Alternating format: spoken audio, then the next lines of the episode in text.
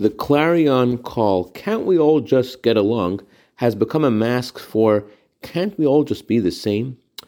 Ignoring each other's individuality and encroaching on healthy borders actually hurts our unity. Good morning. This week we read about the greatest strife we've ever experienced as a people. But believe it or not, the discord was created by a man who said, Aren't we all holy? Shouldn't we all be the same? Korach was against Moses and Aaron being the leaders of the Jewish people, and against their being a kehuna, a priesthood.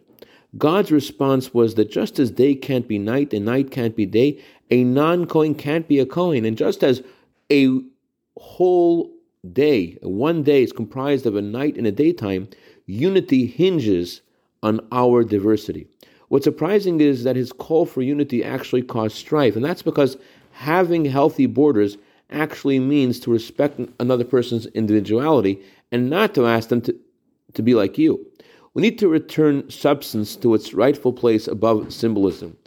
By introducing studies in comparative religion, for example, to young Jewish minds, you're not creating equality and, and, and understanding. You're just confusing their their own sense of worthiness and color.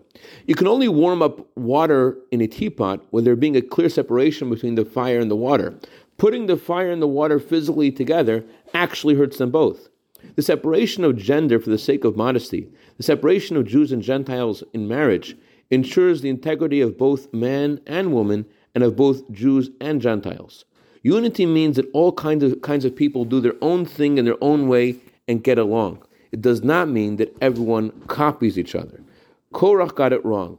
The doctrine to ignore where you come from, what your strengths are, in the name of unity, is just communist.